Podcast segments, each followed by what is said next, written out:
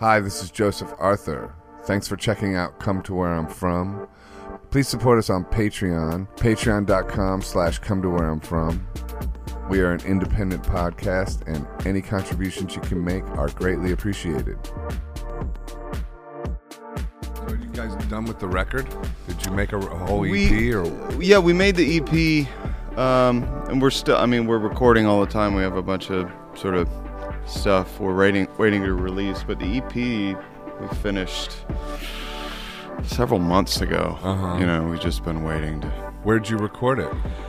at uh, 111 Fourth Avenue in Peter's makeshift Oh, okay. uh, studio apartment turned mu- mu- music studio. Yeah, that's where recording most studio. people make records now. Like, yeah, just it's amazing how much you can pull off in this. But well, I guess we pulled it all off in there. We re- Yeah. yeah. we rehearse in there as well. It's like residential building that we make Yeah. a lot we make a lot of noise in. And- Yeah, the nicest, nicest neighbors in New York. and, and people don't complain.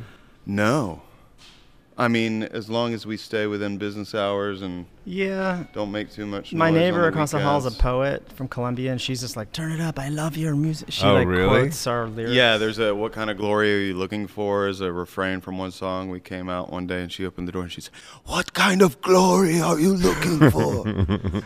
she's very into exciting. It. You got to put her in a video. yeah. She's kind of agoraphobic, so Oh, really? yeah. That means like you're afraid of wide open spaces. Yeah, b- b- wide open spaces and well, I guess also heavily populated public spaces. Mm. Is that Yeah, yeah I, I just thought it was like afraid of going outside of your house. Like, So She's what, a homebody. what kind of glory are you looking for? It's uh it's pretty wide open. What kind of glory are we looking for? Yeah. Um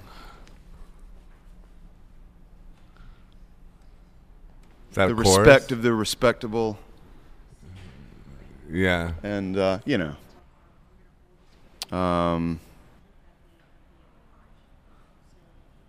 access to some sort of bliss button that i can press at will Yeah.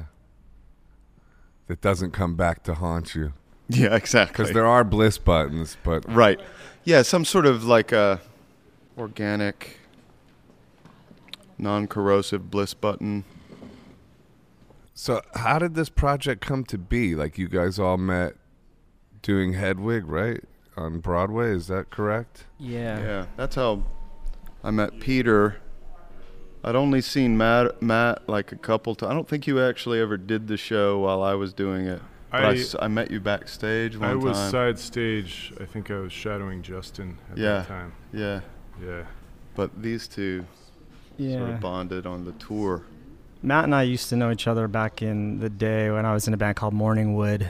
Oh, okay, Morningwood. Yeah, that was with Jen Turner as well. She played in it for five minutes, like. Oh, but, okay. uh, Matt, we used in a photo shoot, and we made him get stripped down into his underwear. It was a photo shoot that we weren't going to be in it, but the singer of Morningwood had a crush on Matt, so we made him get in his underwear and tied him up with like guitar cables. And um, Made me. We- do you remember that? it was Invited him. vol- It was very Invited voluntary. him. Yeah. There was a girl there too in her underwear. Matt and her got to roll around, kind of We like a got to free roll free around. pass photo Yeah. It shoot. was like it was free free pass. But then I think it was banned by Kmart. It was like banned across America for being too Too sexy. salacious, too sexy. Too Yeah. sexy for Kmart. Yeah. Oh, I thought it was banned like B A N D by Kmart, which is different. They're good, banned by Kmart. That's pretty funny too. Yeah. It's Did we kinda do an silly. intro of who we So- have here? Yeah, introduce yourselves. All right. Hi. you We're not first. waiting for anyone. All right. Hi, I'm Matt Katz Bowen. Um, yeah. And I'm I'm Michael C. Hall. I'm Peter Yanowitz. Nice to meet you guys. It's great to be here, Again. Joseph. Well, yeah. We've met before, right? Yeah, I, I've been to a couple of your famous mushroom painting parties. Mm-hmm. Am I allowed to say that? on Oh, wait, there? do tell. Yeah, I mean, you can tell, say anything. It was just my friend. I, Maybe we you have were a just mutual painting friend. mushrooms. yeah. You might have just been painting mushrooms. Yeah. No, I was taking copious amounts of mushrooms Right. and painting. Not You- that I'm not, I'm not doing that now here. No. Like, Now it's just painting. Was No, that it's the just year painting. of mushroom Nah, I era? don't know. Sometimes a microdose. Yeah, maybe it was. Yeah. Yeah. but they were they were really inspiring parties just because just big rolls of canvas on the floor and paints everywhere and like Yeah. and good mushrooms, so you can't really go wrong. Yeah, just trying to uh, I don't know, get get free creatively, you know? Mm-hmm. So this is so interesting though because I didn't even know like I'm doing some research now then I realized you like did some stuff with David Bowie too. Like that's pretty intense. Lazarus like yeah. and then you sang that on the Colbert show. yeah. That's amazing. dude. Yeah. Yeah. Was Bowie alive when you did that? He was. He was. Um, you know, the Black Star was certainly a more high-profile thing, but at the end of his life, he had two things going. He was putting together that album, and then putting together this stage musical called Lazarus that was based on the character of Thomas Newton from The Man Who Fell to Earth, the one Right. he played in the movie. Um, the subject of the stage production was that Thomas Newton is still alive in real time and he's living in a penthouse apartment in New York City, sort of in self imposed exile and eating junk f- food and drinking gin and right. basically having some sort of protracted fever dream. And uh, Bowie's music was the music for the the. It was a play with music more than a musical, really. But um, Hmm. but yeah, he was uh, he was there throughout the process. His uh, last public appearance was uh, opening night. But um, yeah, it was through Hedwig, I think, that I kind of had what turned out to be, um, among other things, a really well produced audition for Lazarus. You know, like, Right. people came and saw that uh, who were involved creatively and were like, "Oh yeah, he can, he can pull Yeah. this off. He can do this." So I was invited to do that, and um, yeah, I mean, hanging out with him is like. I don't know. Initially, I had to turn off a part of my brain, you know, Right. just to kind of have a conversation. But he was really someone who didn't lord over his iconic status. He just um, kind of was able to. He had some sort of skill that was apparently invisible, but he put people at ease. Yeah. Um, and uh, he was an amazing, um, obviously an iconic artist, but really an amazing human being. Right. Yeah. So that Yeah. Oh, must have been a big on. Were you nervous to like sing that song on? Colbert? yeah, I mean, the Like, first time I sang all you the did great, by the way, too. thanks, no, thanks. for real though. Like the Thank you. version is like that's a nervy thing to do. Yeah, it was. Um, you know, the first time I sang all those songs for anyone was for him in a little studio apartment of the music director, um, on the in the East Village. And once I did that, just sort of one on one, I I- I was kind of unfazed after that. It's Right. Like, well, if I can sing it- sing him for for David. Yeah. um, but yeah, yeah, I came off stage after one show, and he said, uh, "You know, would you would you be willing to sing uh, Lazarus f- for me on the Colbert Show?" And I wasn't. Eh, let me think about it. No, I was, it was a very strange thing to be asked to do that by the likes of him. But yeah, it was incredible. So you seem to make a habit of doing like challenging things that are like surprising. Mm-hmm. Don't you think? Or is that just happenstance? I mean, it's not. eh, I don't have like some sort of mission statement, you know, where Right. where I.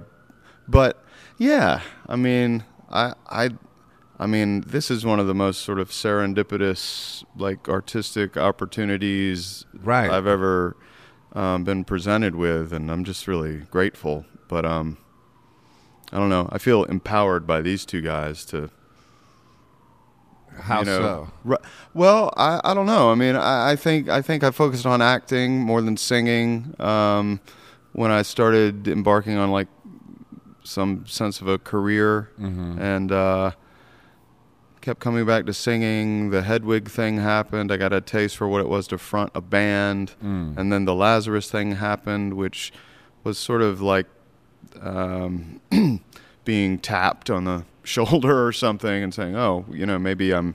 Maybe there's something here. maybe there's something here and then and then I I just offered to sing on tracks that Matt and Peter were making and um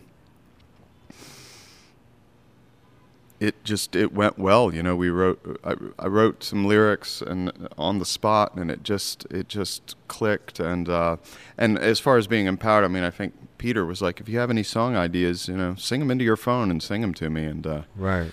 and that's a sort of part of and remains a part of our writing process now. So So Yeah. you're producing the music, or you guys? we both, do. both? Yeah. Oh, We- okay. We, all kind of, and all three of us actually, we used some of the vocals that Mike sang into his phone on his in his bathroom at home. You Mhm. know, just in the actual master track. But um, yeah, we we uh, I don't think we sometimes Matt does production on a track. Sometimes I do. Um, I end up doing all the vocals with Mike, produ- pr- producing the vocal with Mhm. Mike. But um, but it's very collaborative. We uh, we take Comp turns. vocals and stuff like that. Yeah.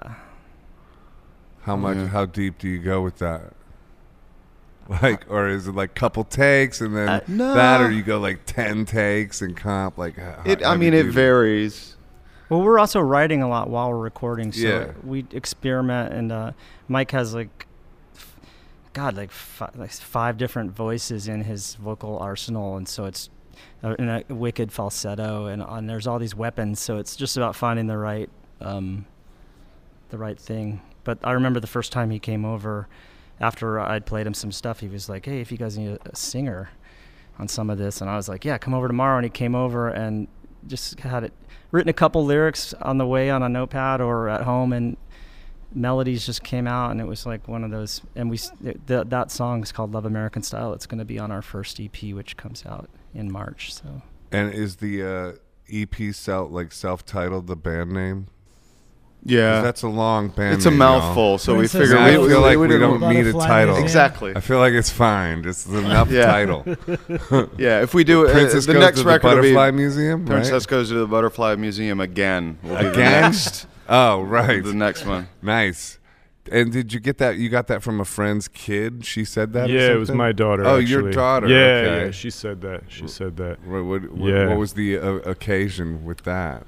What was the occasion? Um, we had gone to. We had actually gone to a butterfly museum, Uh huh. and um, she loves princesses and princess stuff, you know. Yeah. And um, It's perfect I think sense. It kind of makes sense, and I think Yeah. I asked her, you know, what, what she had another little friend whose um, whose dad is also a musician, and and we were like, so who, you know, you guys should have a band together. What would you call this band? And she Mhm. said, Princess Goes to the Butterfly Museum. And I was like, It's pretty good. can I take that band name? that? Princess And she was goes like- Sign here, Okay. here, and the here. Butterfly she is suing Museum. us now. So It it's like sucks. P. You got to get one of those like P Acronyms. Acronyms. Like, Yeah. what is it? PGTTBM. is Yeah. what it Yeah. is. yeah. PG. But then there's BM in He our already name, thought so about yeah, it. there's the there's Yeah. the BM at the end of yeah. Yeah. that's like- PGTTBM. Yeah, that sounds like some sort of scatological fetish group.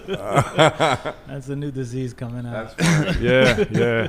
So and you play the dr- uh, the keyboards. I do keyboards. Yes. And then you play drums. Yeah. And but like you guys are kind of both all rounders. yeah. Yeah. And you just sing, or do you play guitar? Just. I, d- I, d- I just You sing. just sing nothing. I Right, didn't the mean it words. like that. Joking. No, no, it's fine. Hey, you you only sing. I mean, Yeah. Come on. don't you do anything else, bro? I mean, come on. You've, I- you've been a I- bit lazy with your life. I mean, why don't you dig a little deeper, man? Yeah. Yeah. But also, you play keyboards for Blondie, right? Or you did. Yeah, yeah, I do. I continue to play with them and record with them and with Debbie and and uh, a bunch of other bands, Cindy Lauper stuff. Still?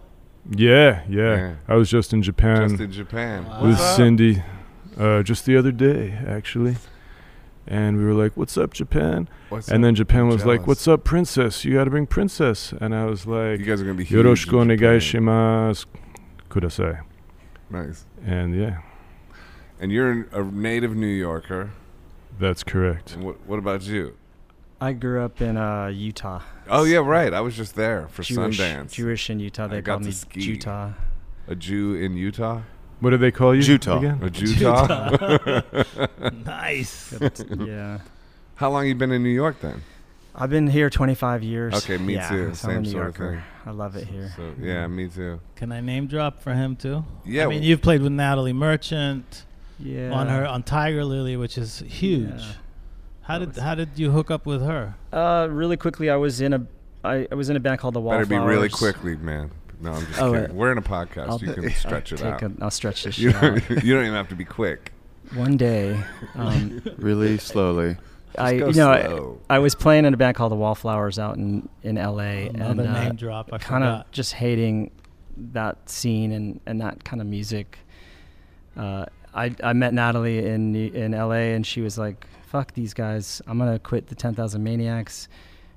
Why don't you come and uh, move to New York and let's make a record together?" And, and I just said, "Okay." And we were actually seeing each other for that period of time, so it was. Oh, you kinda- were dating? yeah, so it was kind of like Scandalous. I was her employee, but I was also her lover. It was weird. but there is, it is pretty hot to I'm make not your only the owner, I'm also a client. yes, um, yeah. She was no, she was an awesome woman to play with because she, uh, she just incredible. She's also a visual artist like you, Joseph, Right. and she's she. Great voice. It was an amazing Yeah. time for me to meet somebody that's so powerful and so just in her zone. She kind of unlocked me creatively, and making that record was so how awesome. involved when you're in Tiger Lily? You, I, I mean, I co-produced it with her, and uh, even though she didn't put a production credit on the record, I see. um, that's and a- it was just great. that's it a little. was fun.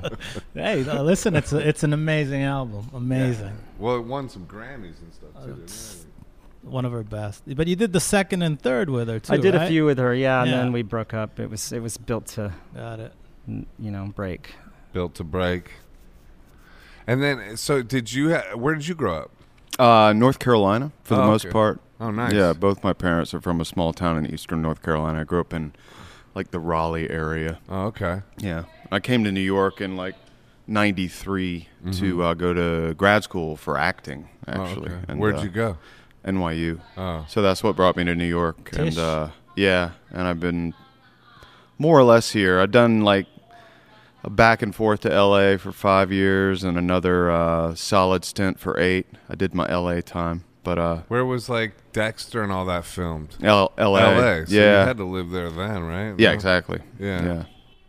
And what about uh, Six Feet Under? That's shot in LA too. Strangely, uh, both Six Feet Under and Dexter shot on this little lot called Sunset Gower Studios in Oh. Uh-huh. Hollywood. I mean, this is tiny, uh, and so I basically worked at the same place for 13 straight years. Yeah. without you know That's having funny.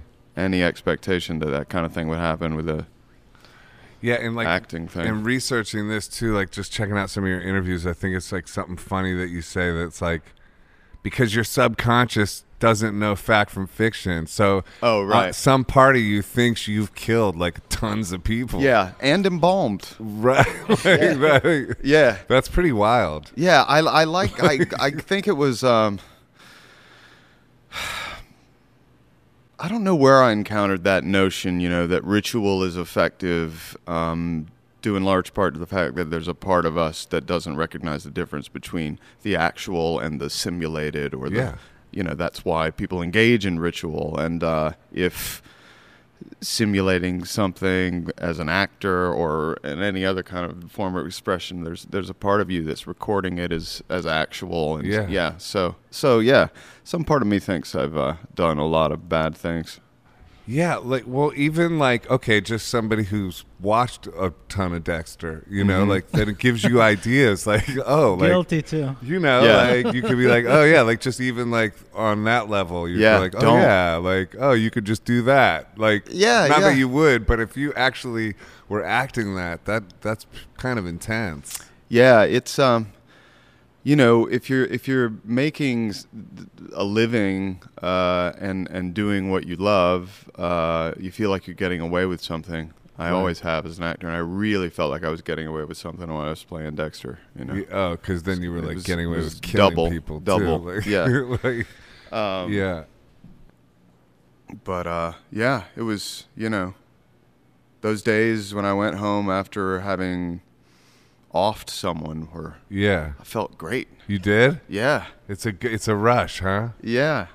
I And I wonder- just you do whatever kind of internal alchemy you, you you you need to do to make it feel like it's something you'd actually do and feel good about. So, you know, Right. if you think about some victim as some part of yourself or some part of the external world that you'd like to excise or do away with and and and approach it that way, it can be uh, liberating. Wait, say that again. That was a lot. Um, like like I'm not really inclined to kill people. Right. you know but there are things in this world both internally and externally that i'd like to do away with so if i can endow this fictional Mm-hmm. Oh, I victim see. with those characteristics Right. Mm-hmm. and do away with that it can be a therapeutic ritual Yeah. to simulate such things Yeah, kind of like writing down your New Year's resolutions and then burning them at Yeah. midnight or some shit like that. yeah Yeah. So uh, when you're g- when you, so you're writing the lyrics. yeah Okay. So have you thought about like p- putting any of that kind of energy into like some of the songs, like some of that sort of edge to it? Like, i haven't thought about it consciously Right. so um, it's more of an unconscious thing. Yeah, yeah. I I certainly haven't thought about you know that character or any other character as I've approached uh, writing lyrics. It's more. Um, I don't know. It's sometimes it's a specific story. Sometimes it's a series of sounds that feel right. You know, but there's no. Uh, it's all me. Right. And is this the first musical project that you've had, like original Yeah. music Yeah. That's cool, man. How do you? wh- What do you? How, where do you think enables you to take chances in doing things such as this? Like you know, so many people are just locked in their own limitations. What do you think about you has has enabled you to like explore yourself this way? Um, I don't know. I mean, I've never been one to like jump out of airplanes or anything, but if there's a daredevilish impulse, it's probably like a creative one. Mm-hmm. And uh, a chance to do something that's scary is a chance to be invigorated, you know? Right. And so, uh, but I don't know. I, I don't know. I don't, You I have don't, risk like were your parents risk takers or anything? Like, do you see any reflection there? Like, not really. no. I mean, maybe I'm doing it for them, you know? Right. that that um that Jungian thing that says that you're obliged to sort of embody and act out your parents' unexpressed shadow energy. Yeah. Like, I mean, maybe maybe that's a part of it, but no, that I don't I don't think that they uh, were daredevils that way Okay. or are. Yeah. Right. And Hedwig was like, uh, that's where you guys met, but that's like when you discovered your lead singerness, probably. Yeah, I mean, I've been singing since I was a kid, since I was like a You were in Chicago. for soprano Oh, yeah, and a Chicago, boys choir. I've done Right. musicals and stuff. right. Um, but yeah, that's um, yeah, that's that's the first time I got to front a band. you know? Right. And how did you guys wind up on Broadway? Like, because you guys are more band dudes, right? Or- Yeah, one of our mutual friends, or two, both are- John Cameron Mitchell and Stephen Trask, uh, are both friends and collaborators. And Stephen, who wrote all the music to Hedwig, said to me, "He's like, oh, you're the drummer. You're going to be the drummer." And I was like, eh, "I'm not really performing that much these days." And so he dragged me into it, and uh, I'm really glad he did because I just remembered after you know years of just being in bands, I switched to bass and Morningwood and was just kind of leaving the drums behind. And then I was like, what the fuck? Drums are the only, the only thing I want to do, the only thing that really makes sense, and probably the only thing I'm r- really good at. Um, but uh, so it was just being friends with the guys that wrote it, and That's cool. yeah. That's so funny because now I remember Cerise was like Oh right. the phot- photographer for Yep. Morningwood, which was yeah, my ex she was- girlfriend. She was, a bu- she was a good friend before. Small, small world. Yeah. Yeah. So why were you not playing drums for a while? What what happened? I think when Natalie and I broke up, I was you just were just done. Yeah, like I went from being Peter to Pedro. I just, which by the way, don't ever give yourself a nickname because then you like. I just was like, Dude, fuck I that remember Peter like guy. Cerise talking about you now that I yeah, think because about she's it. a Virgo and a sheep like me. We're Yeah, we're, we're dude. connected astrologically, but um, That's so fucking funny. yeah, She's she's a small total world. Virgo. She's rad, so give her a shout out. Cerise. Oh. She's super rad. I really like yeah. her. I'm friends with her uh, mom too. Nice. It's nice. It's nice when you like maintain connections with the ex's parents. That's when you Can know be it's, good, it's yeah. all pretty good. yeah, you know, that's hard to do. yeah. Yeah. And how'd you get to Broadway? Well, I'd always wanted to, um, you know, be in the Great White Way. In Uh, the great in the Great White Way. isn't that what they call it? The, the Great That's what White they call Way? Broadway. Yeah. Is That's it? cut- that's I cut don't- out. I'm- this is news. Fucked I'm up, from but- Ohio. You got to That slow cat's down. I don't know White why they call it nationalist. that. I hope that's not like No. a fucked up racist thing. No. Actually, I think you're Why do a they call it fascist. It could be. It could be interpreted. I don't know why they I call don't it the know, Great but- White Way. I mean, maybe Why it's do they just call it? about the just the gleaming lights. You Mm. know, just Maybe. writing. yeah. Back when they didn't have so many lights, and they're I like actually have Broadway no idea. has lights. Yeah. So, um, but no, I used to play in this um, in this band of like a bunch of drag queens. Mm-hmm. Um, I didn't really do drag, but I did play with them. And Mhm. John Cameron Mitchell, who wrote Hedwig and was Hedwig originally, he would come and sing with us sometimes. Mm. And um, it was with like Mistress Formica and Squeezebox, that whole like New York '90s drag crew. Mm. And then John was like, um, "Hey, we need someone to fill in for our music director." And I was like, "Hell yeah, count me in." Mm-hmm. And then I showed up, and he was like, "All right, you got the job." And you know, I would hire you, man. oh, thanks. man. Yeah, for sure. You- Thanks, He's a man. native New Yorker too. Yeah. Likewise. you know? Unbelievable. And Yeah. straight up wizard. Yeah. Definite wizard energy coming from you, bro. and the free Gucci glasses are Ah. sick.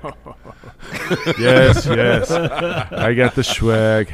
Yeah. I feel like Broadway poaches, re- like quote unquote, rockers and musicians a lot to to like. lately, yeah. Yeah, lately, on- it's on- been more like we don't it's more want oriented this. that way now.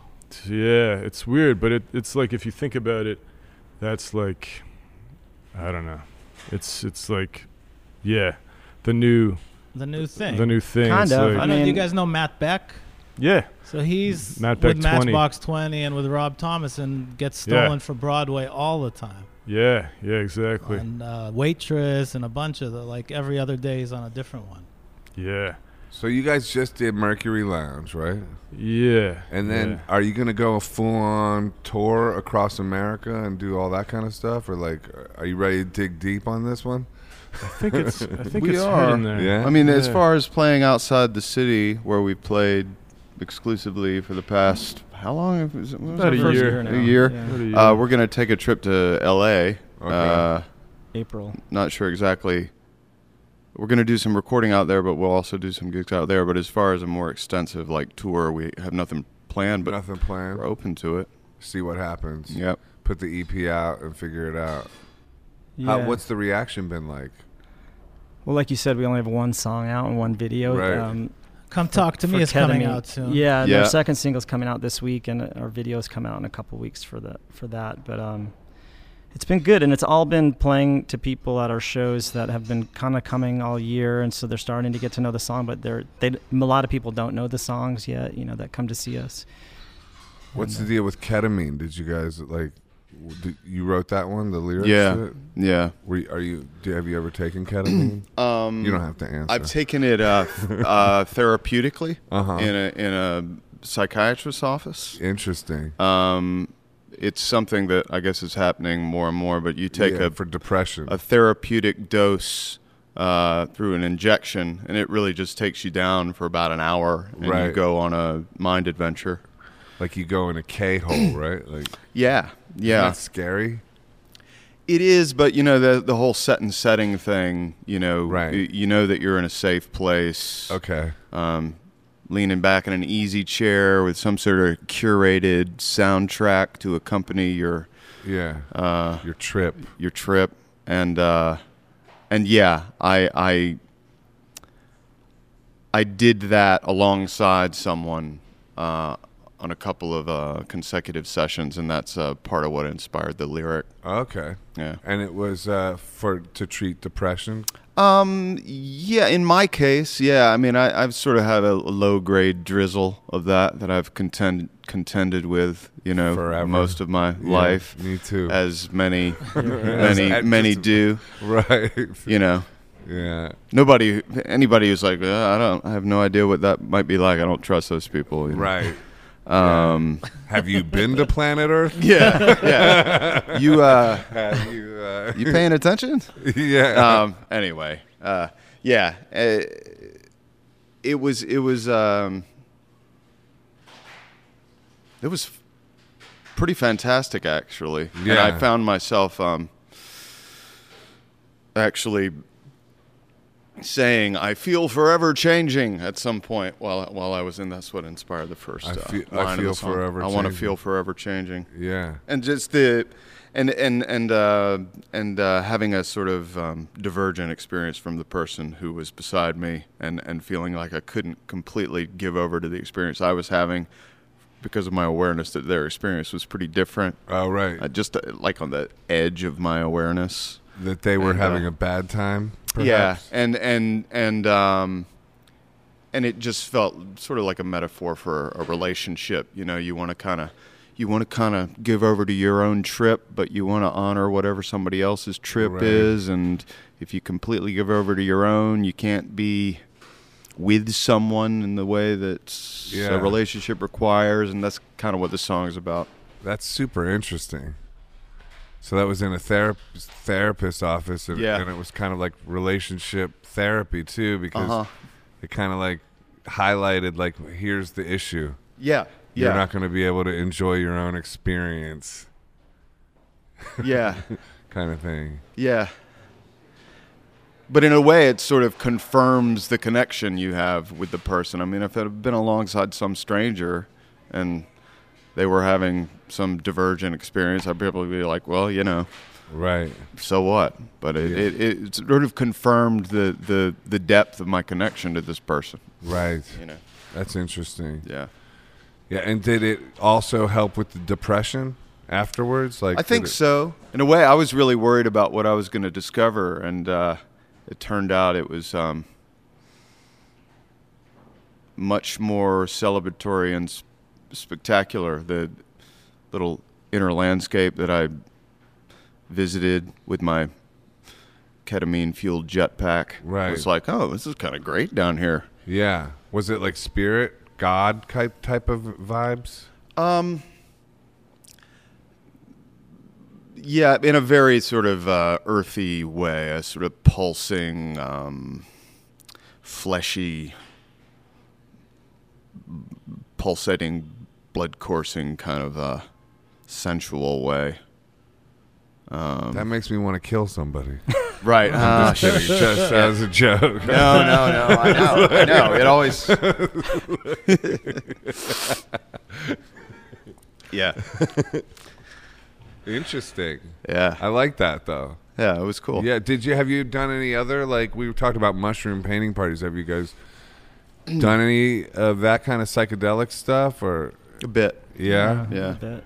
Not not for some time, but yeah. yeah Strong yes from him. yeah Yeah, no, I love mushrooms. I haven't done them Since this morning. since. yeah? me me What too. time That's is so it? funny. Is it lunch? yeah. Yeah.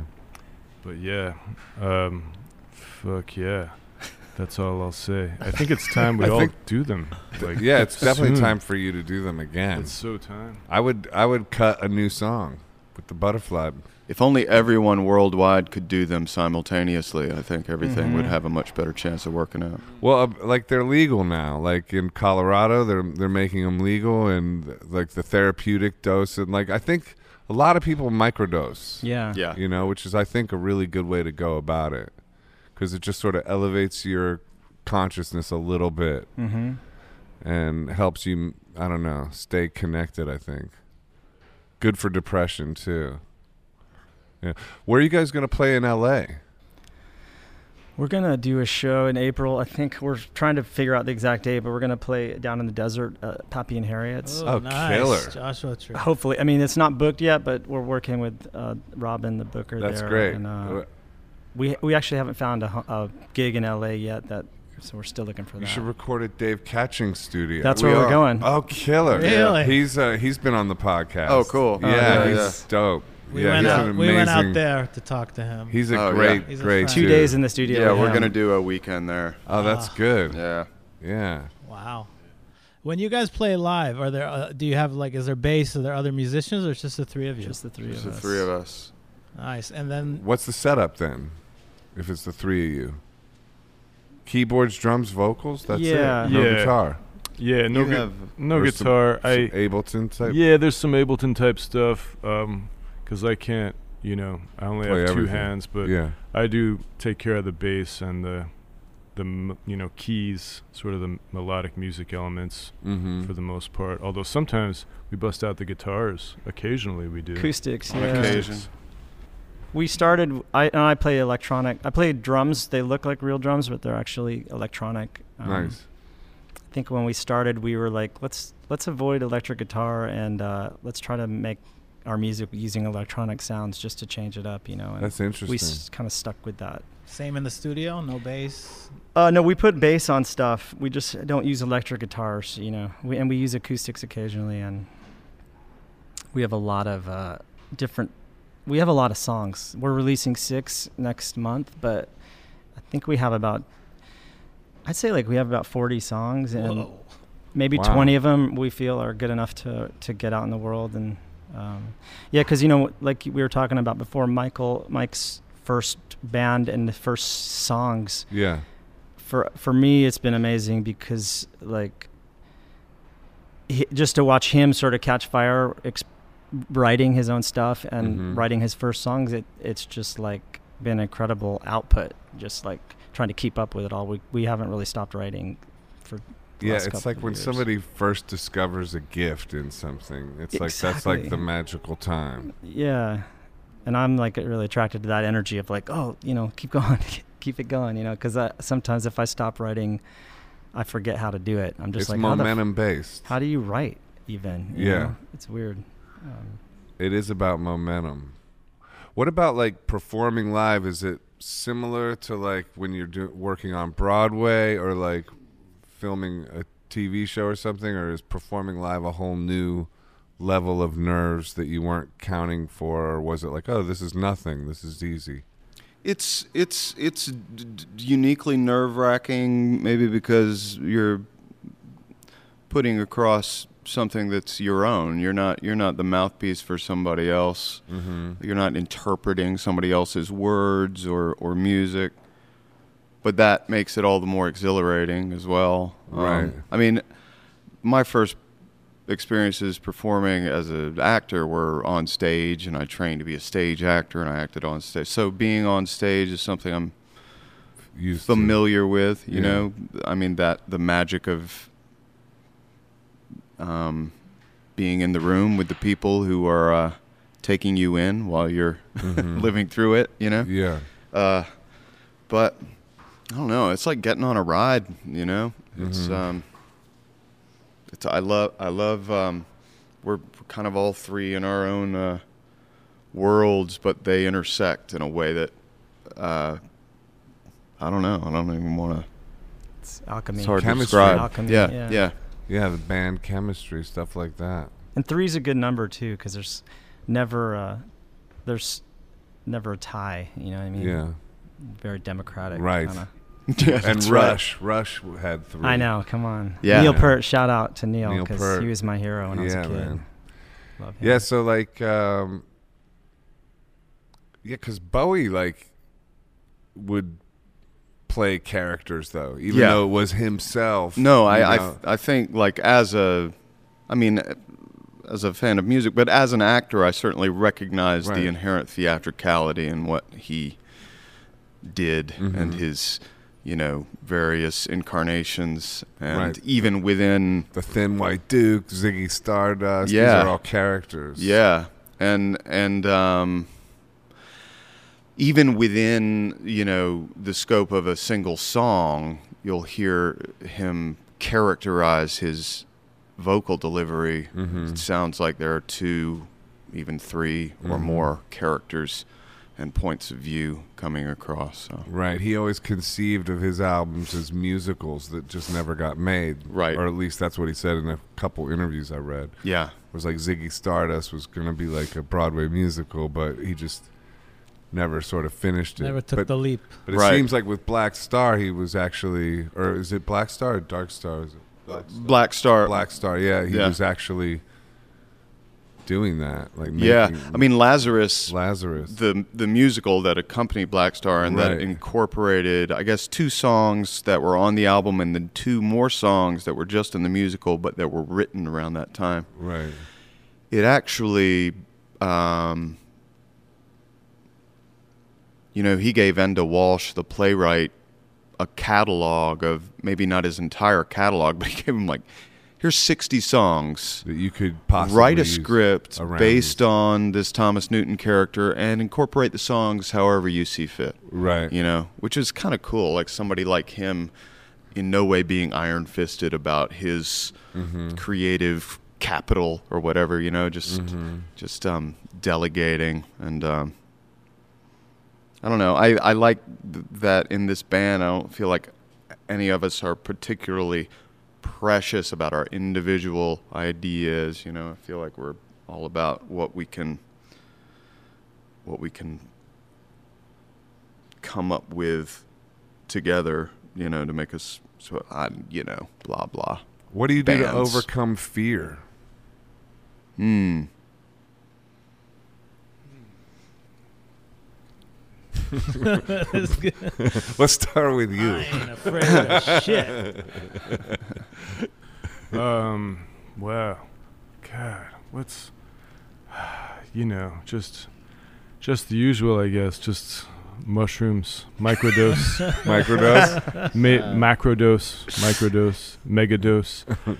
No, um, you know, listening to Alan Watts. Um, Ooh, I love one of Alan my- Watts. Oh Yeah. yeah. we love Alan Watts. yeah, so good. Um, that can help.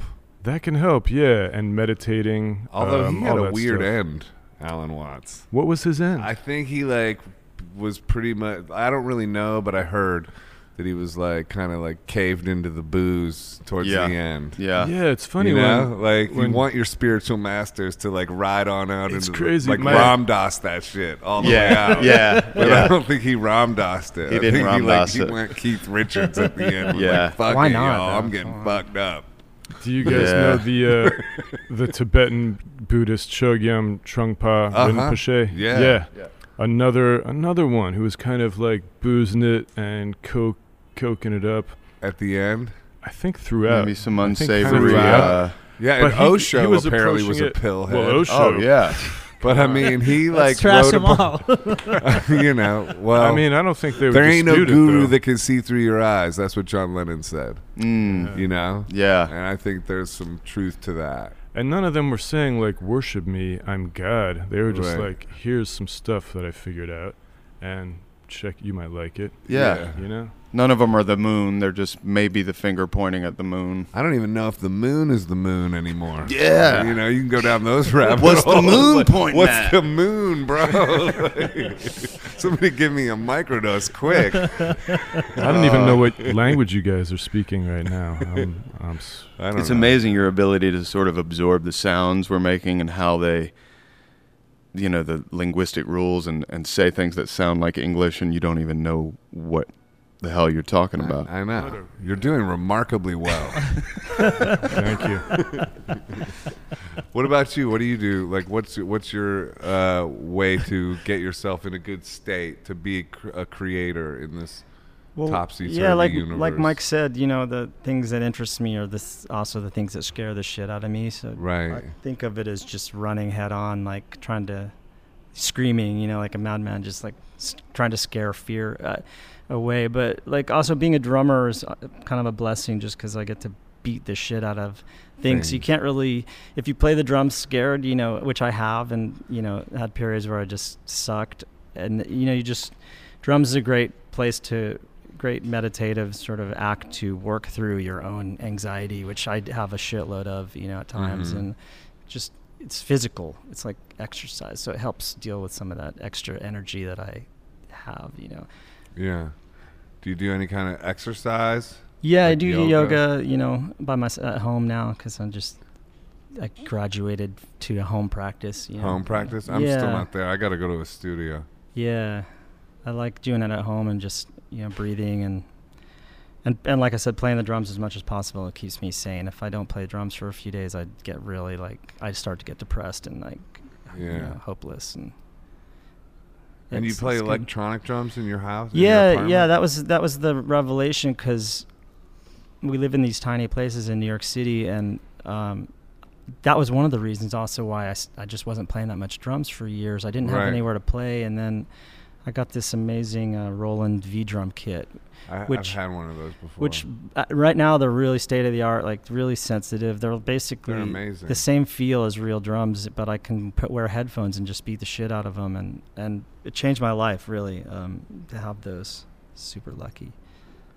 yeah. Have you ever considered moving out of New York for these Never, reasons? Never. I know I it's mean, tough. I got here like 25 years ago, and I just like felt like kissing the ground Yeah. just because I was like I felt home for the first time in my life, and I I wasn't even like I I was planned on that. I just got here, and I was like, oh, I f my my mom's from Queens, and my dad's from upstate New York, so maybe just being here was you know a way to tap into my my history a little bit. But I just love it here. You know. Do you ski?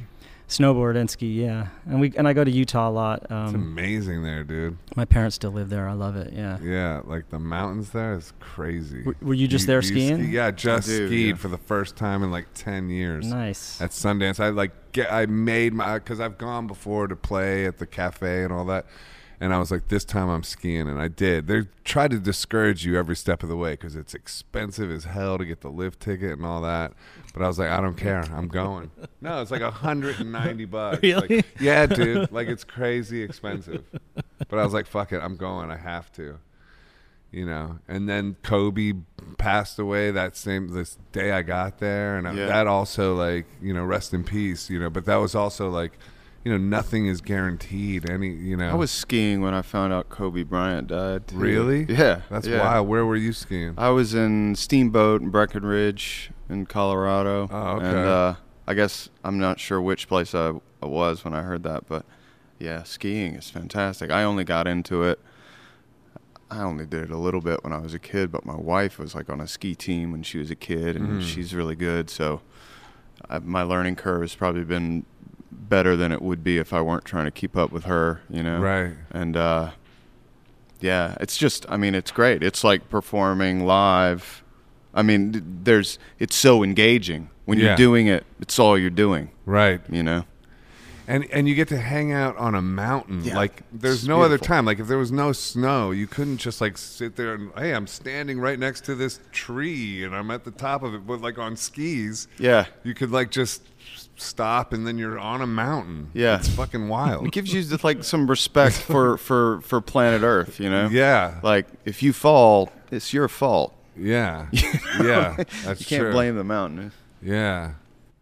So what what do you do? Like, do you have like a physical fitness regime or anything? Because you've been like jacked before too, like all like yeah in i great had a shape. Like, ripped moment Yeah, you've had ripped moments. i've had ripped How'd moments you get to that?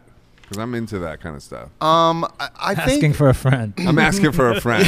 he wants to know. I think I was just um, I was I think I was just curious about Yeah. you know what it would be like to really lean all the way into that Right. Mm-hmm. you know and and I started working out with a guy who trainer was all about you know helping people do that Mm-hmm. helping and people get jacked. yeah Yeah. yeah, um, It's fun when you get in the and good shape. like it that. is it feels really good to be really strong and really Yeah. fit like it's exhilarating It is. you know How'd you do it? Like just gym, or did you go to yoga and box Um, or any I of did that? some yoga, but it was mostly just uh, working out with this guy who, who uh, this guy Greg Jujon Roche, who unfortunately has passed away Hmm. uh, since then. But uh, yeah, just um,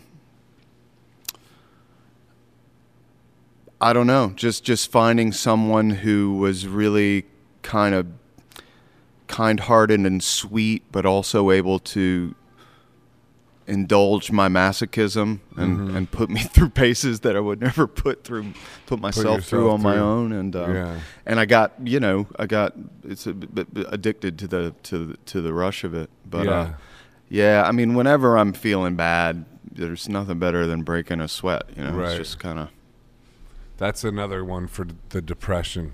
Yeah. Is exercise. yeah Especially road life too. If you go on tour, you know, just like running and stuff like that at tour stops, I find that's really important yeah cuz otherwise you'll go into the dark side. yeah it'll just put you in your body take you Yeah. out of your head Yeah. Yeah, yeah, it's true.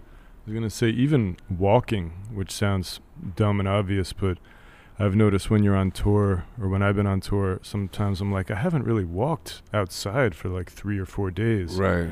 and then I'll go outside and go for a walk, and it's amazing. Yeah. And so we're lucky we get to live in New York where we walk pretty constantly, I think. Yeah, well the brain arose to facilitate movement. That's what a biologist told me at a party. And that blew my mind. yeah because it's like it just like the more you move the better the ideas are Mm-hmm. Yep. you know like if you go on a run and you're like working on lyrics or something like your brain is like okay cool you're doing what i'm supposed to be doing Mm-hmm. you know and then it'll, let, let me give you a good idea Yeah. you know Hmm. And there's like Yeah. no separation really between mind and body. Whoa, whoa. S- I mean- I mean, E Exactly. but right, mind is body. you're right and, that's um, true Yeah, it's yeah it's true. Yeah. so who are some of like your big influences musically speaking like what's the band like is there like a kind of a list of influences that this band is kind of like inspired by or is it just open-ended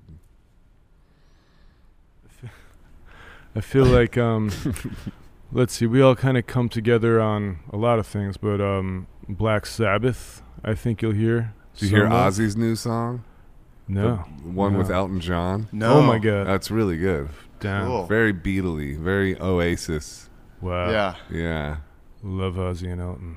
yeah, Yeah.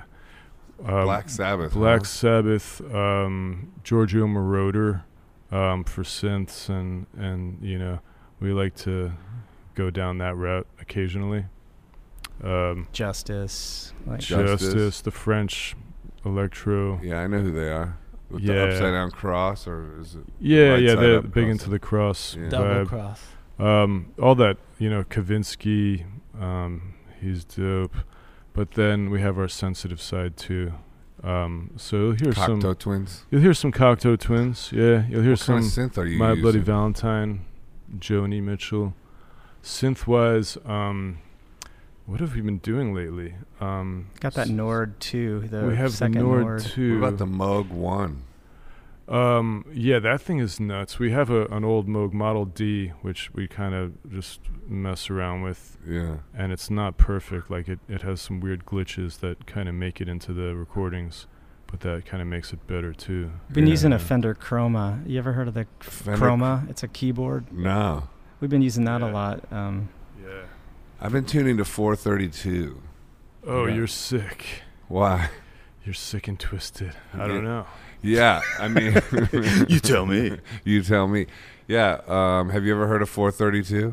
no The tuning, like instead of 440, you've Uh-huh. heard- yeah, you've standard heard being of- 440. standards 440, but if you tune everything to 432, it makes like a more sort of peaceful waveform, like more Mm. sort of symmetrical. Like you can analyze the musical waveforms, and they're much more beautiful. mm.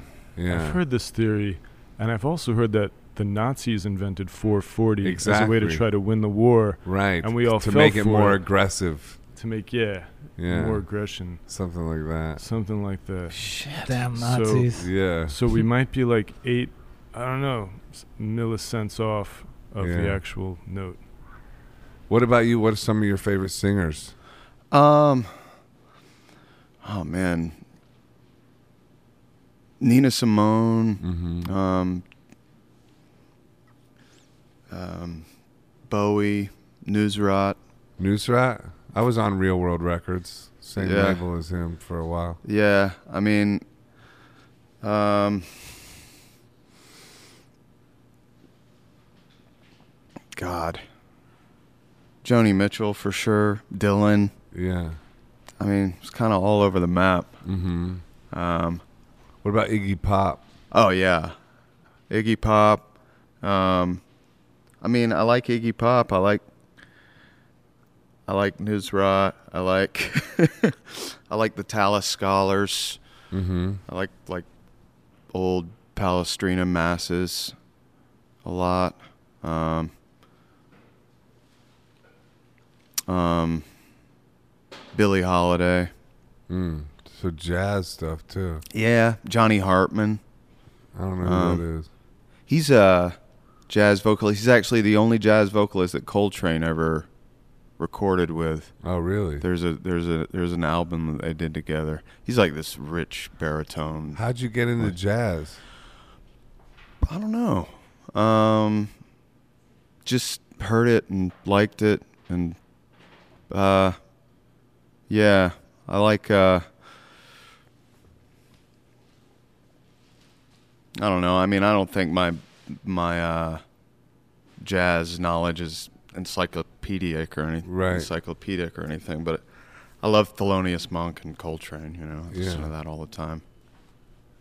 Was, did you come from a musical family?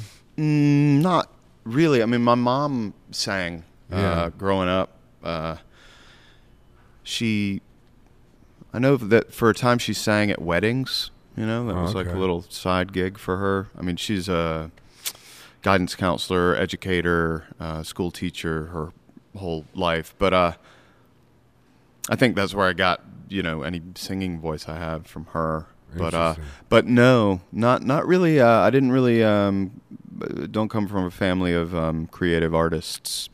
Right. Man. So uh, this is a weird segue, but I wanted to talk a little bit about like you uh, s- surviving cancer. Mm-hmm. How like what did you do in order to overcome that? Like that's like a pretty impressive thing. to Yeah, I mean, I overcome. don't know. I I always, um, to be honest, I kind of, I don't like the sort of beat cancer language. You Oh, know? okay, sorry. No, it's all right. It's Yeah. but I just don't feel like I feel like the fact that I survived cancer has a lot to do with um, the fact that I had good health insurance, Right. uh, the fact that the lymph nodes that were affected um, that it grew in the direction of the side of my neck, and so they poked out of my neck, and so Right. I saw them early right. um, the fact that I got a kind of cancer that Is beatable or not? Uh, Sorry. To yeah use yeah That word is, is, again. is is treatable. I think Right. it's it's a um, non-Hodgkin's lymphoma. Right. Um, you know, it's like one that they don't know much about in terms of why it happens, but they know a lot about how to treat Yeah. it. But yeah, I did six months of chemo yeah. uh, once every two weeks, and then on the off weeks, I would do these injections to stimulate uh, white blood cell growth in my bone marrow. right. I don't know. When I found out I got it, I was like almost bemused because I was 38. I was about to turn 39. That's an Mm-hmm. Yeah. age that I'd always anticipated because my dad Was your died father, of cancer yeah. when he was 39. So I was like, Right. I was like, oh, um, I, kn- and my mom had breast cancer and Right. was a survivor, and everybody was worried about like, oh God, have you told your mother? And I wasn't worried about it. I told my mom that I that I had the diagnosis and that I was going to do chemo, and she was, and she was like, well, it's going to be a trip. Welcome to the club. What a fucking that's amazing. So you Yeah. were you were like the word you use is bemused. That's Yeah. interesting. Yeah, but just But kind it's of almost like, that with the universe. It's almost Yeah, like just if the like- universe throws you some crazy hot Yeah, shit, it's man, almost I've like been- okay, bring it on, I've been motherfucker. I've been looking at this. You know, I have sort of a sort of survivor's guilt. 'cause Yeah. My dad died when he was el- when I was 11. He was Right. 39, yeah, and I've always been anticipating that age. yeah, And uh, I'm I'm coming up on my 39th birthday, and Yeah. and I get this cancer diagnosis, and I'm like, oh, cool. I guess uh, I guess uh, this is what's happening. It's Mm. a it's a it kind of if nothing else it exploited the uh, the depth of my um, survivor guilt because my dad got cancer in 1982, and by the time Yeah. he discovered he had it, he had masses in four organs, and Wow. you know it, the the chemotherapy drugs were relatively so primitive then and Right. probably did as much to hasten his demise as it Mhm. did to help him whereas i got it and i found out that if i embarked on the course of treatment i would probably be fine and i was like ah man i just got jv cancer dad's the one who had real cancer That's Uh, that's a good attitude. That probably helped yeah you survive it. I mean, I, in a That way, I kind of felt like I won the attitude. cancer lottery. I thought that I would like, I would, uh, you know, really, really get super healthy while I went through treatment and do a lot of meditating and. But basically, it was just day to day. I was just like, I'm just going to get through it. You know, a friend of mine didn't said do something. visualization. Oh, sorry. Go ahead. No, no. A friend of mine said something really hel- helpful. He was like, you know, you know, sometimes like you're wearing jeans and you get caught in a downpour and you Mm. got wet pants, Mm-hmm. like wet denim jeans, and you can't take them off. He was like, you're gonna have wet pants for like six months, Mm-hmm. Mm. but then you'll probably be able to take them off. And I was like, yeah, man, I just got wet pants. Wet it helps. pants. That helps. Yeah, but yeah, as far as visualization, visualization or anything, I think it was more just like taking it day to day. Like, what's the next thing I need to do? Right. And uh, What do the wet pants help? Like, because that's just being Just- acknowledging just the- I'm going to be Just uncomfortable. Acknowledging that I'm going to be uncomfortable, that it's going to be a drag, right. um, but that it's not. Well, you know, one way or another, it's going to end. You know, it's going to hmm be so. Yeah. Yeah, that's cool. And so, not too much like visualization, white light healing your body type of thing, or because I mean, I do that anyway. Just like when Mm. Yeah. I'm, that's, No, I mean, I did. I- No, I did try to. When I had energy, I tried to move my body. and I Mm-hmm. Right. tried to sweat, and I tried to just, you know. It it was really there were two chapters, maybe the the treatment that led up to the point where the cancer went into remission, right, and then I had made a commitment to do treatment beyond that, and I did it. You know, the doctors were like, "You're you're otherwise very healthy, and uh, Right. you might as well really not just stomp on the bug, but squash it into Right. the ground." You know, but it was at that point that I really felt like I was poisoning myself. Huh. You know, because it wasn't really attacking the cancer. The cancer was in remission, and it was at that attacking point, I was healthy just like, stuff. I'm just beating the shit out of myself now. Right, so you stopped. But no, I, I went through it. Oh, I, you- Mm. I did the whole course of the six months. But uh, Right. yeah, one of the most exhilarating times of my life is when I stopped doing chemo and all of a sudden my body could start regenerating and I Right. felt like Superman. It was amazing. It's fascinating, isn't it? Yeah. How the body regenerates. yeah. and- But I don't feel like I beat cancer. I feel like I, you know, I was an otherwise healthy person who found it relatively early and it happened to be a cancer that, you know, doctors knew how to treat. right. Yeah, that's interesting. Yeah. So, do you guys do anything, practice of visualization, stuff like that? I'm just into that kind of shit, like Joe Dispenza, like that book, You Are the Placebo, Healing Yourself, like, Mm-hmm. or I listen to Abraham Hicks a lot when I'm not listening to Alan Watts, the old drunk. you know, do you get into any of that? Abraham Hicks? Visualization? Like, like manifesting even what you guys are here now doing. Like, how do you think that came to be? Well, I, I definitely believe in the healing power of creation itself as being one of the greatest ways to heal yourself, you know. What do you mean? Just like, you know, making things. I learned, you know, back a way back when, in my 20s that, like, oh, I feel better if I make things. Mhm. Like, I don't know. I didn't know that about myself until I got to a certain point, and and then I realized, oh, like I feel better if I if I like let my creativity sort of express itself and encourage it and nurture it. I just feel better. I don't know if this answers what your question. I you were like where asking. you're going with this. Yeah, but I mean, I'm sure you know, being a visual artist and a musician and multi-talented, it just feels good, you know. And, uh, and Yeah. it's like, just that's the one thing that I know it to be true. And I, tr- you know, as much as possible, like, if I had one mission in my own life, is just to try to get my friends or people that come into my life to have that same rev- revelation that I've had, you know, because it keeps working, you know. Yeah. even and hopefully always will. Like um, It's funny how like we get in our own way with it sometimes, you know, like Oh, where it's yeah. like all of a sudden it's impossible to like make stuff, and then Mhm. when you get into that flow state again, you're like, it's so fucking easy. What what was the big deal? You know. What about you? How do you keep your creative life alive besides those shades? Yeah. Well, yeah. The shades are a huge part of it. They're obviously. a big deal. Yeah, kinda. We should do a podcast about it. But um, I yeah, think we I think Uh, we are right now. yeah. I think Peter has that um, that kind of enthusiasm that's very infectious. So once I started jamming with Peter, I was like, "Oh yeah, this is great because I can go, you know, record and, and do stuff on my own." But it was a while since I was just doing that type of vibe, like jamming and writing and co-creating Yeah. and um, and so that's been a great part of my life. Um, yeah. Since that whole business started, but yeah, so Peter's like an angel. like pretty much he's kind of a guardian angel um, over there, pretty much. But yeah, I mean, also like this morning, I I just woke up and I practiced some f- piano, just some like Carl Philipp Emanuel Bach and um, Chopin Nocturne that I'm trying to learn, which is killing my left hand. It's B major. Mm-hmm. Um, I think it's number three or something, and that always leads to more creativity. Um, a lot of the time, anyway. yeah. Yeah, just press record and then start improvising, and then stuff kind of comes out. Do you ever like when you're doing that, like, cause like, I think we're similar, probably age ish. I don't know. I'm probably older than you or something, but I don't mean to insult you or something.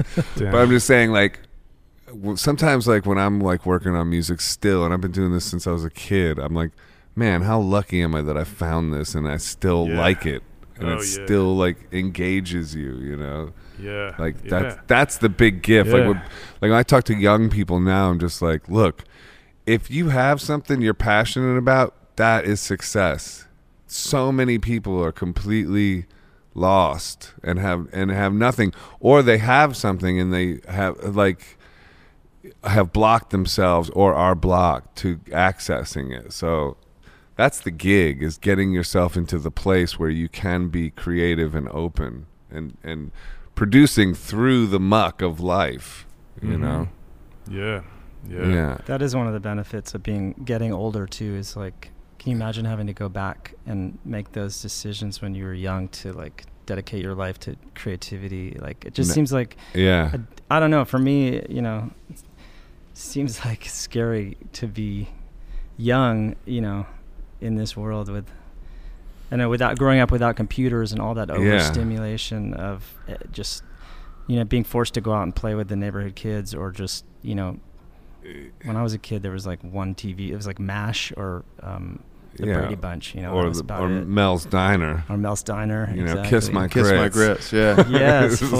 like- Kiss my Flow. grits. music thing now because Yeah. with acting and stuff, it to be creative, y- it requires like getting apart, having a whole Yeah. crew, like this Yeah. whole big organization. But with this, now you, you it's almost like pocket sized creativity. Yeah. right? Like, Oh, it's liberating, man. it's It's, gotta like be don't depend on anybody else's right. decisions to make your own. You know, you, you I, yeah. If you're an actor, you you really are are dependent on a lot of other people Mm-hmm. um, initiating things, saying yes, whatever it might be, to do your thing. And as far as revealing yourself, you're doing it sort of covertly, Right. which I like about acting. You know, You- Yeah. you, can sort of tell your personal truth through another character, Through a through, somebody else's Yeah. words, and all that. And you, it's almost like.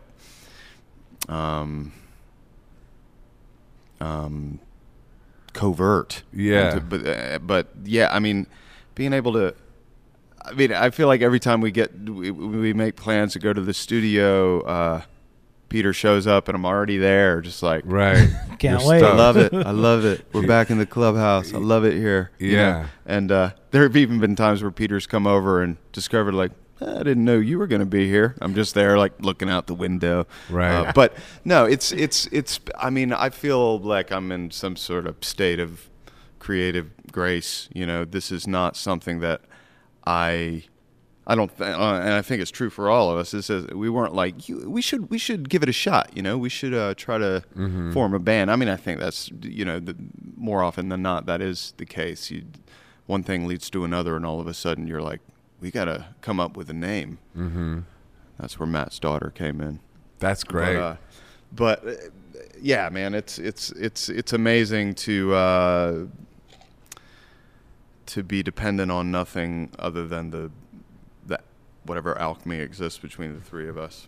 or oh, Yeah. among the three of us. Is this the main focus for you guys moving forward, or do you have to juggle schedules with other projects that are going on? And like, what does your agent think about you doing the band now? Do you like not take his calls, or is wh- what's your Yeah, he's priority just on that? dissing his agent now. Well, My no, 'cause manager, I'm fuck sure you, some- bro, I'm one, in one a of them is band now, someone dog. isn't happy in the situation. Um, Everybody's happy, dude. Yeah, I, I mean, I think I think they're they're they're they're into it, um, but I don't know. My manager's into it. He put ketamine on the hold music for his uh, for his office, so that's that's cool. Subliminally, like getting it to everybody who calls my manager's Yeah. office. They're like, "What is this?" You know what I Um, love? I love the studio where time bends into weird directions. Have you noticed that? Like Yeah. that time, like all of a sudden, if you spent three days in the studio, it seems like you've been there for like three weeks or something like that. Time, time does does it do that in Broadway too? Time do weird things like that.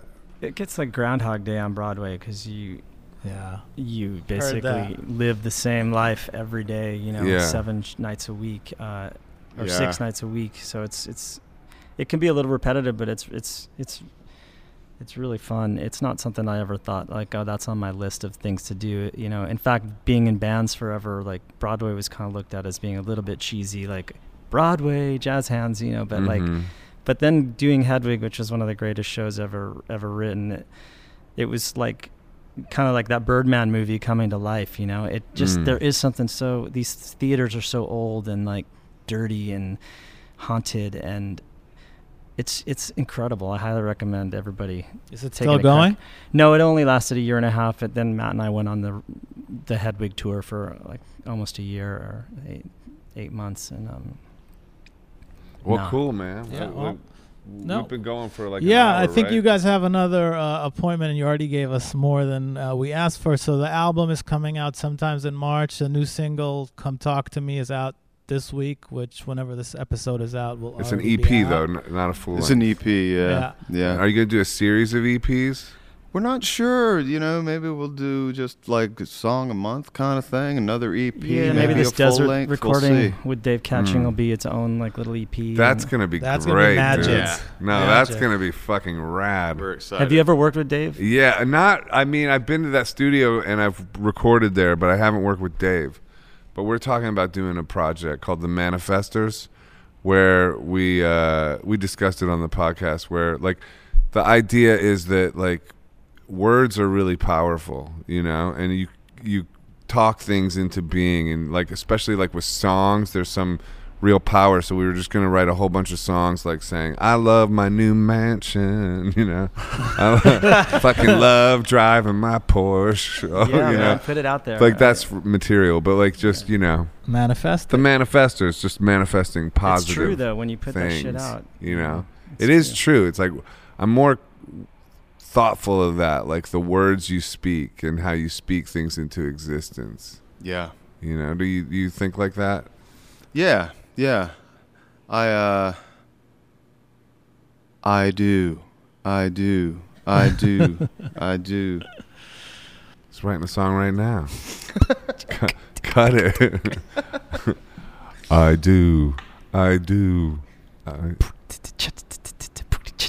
do. Doing some Neil I Peart air do. drumming, Tom Sawyer. Um, Favorite Neil, favorite Neil Peart lyric.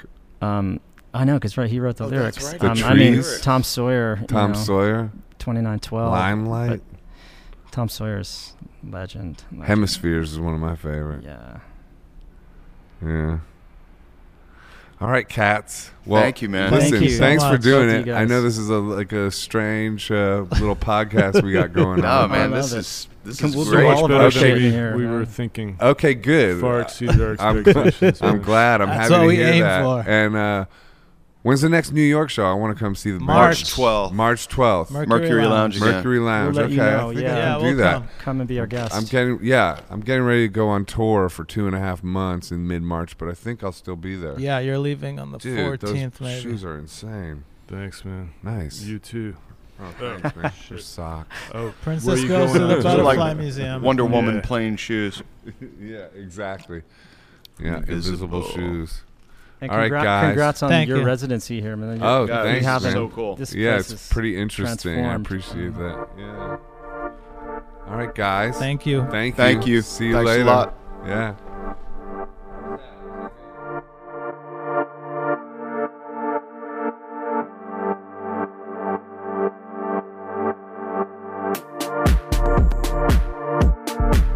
Hi, this is Joseph Arthur. Thanks for checking out Come to Where I'm From. Please support us on Patreon, patreon.com slash come to where I'm from. We are an independent podcast, and any contributions you can make are greatly appreciated.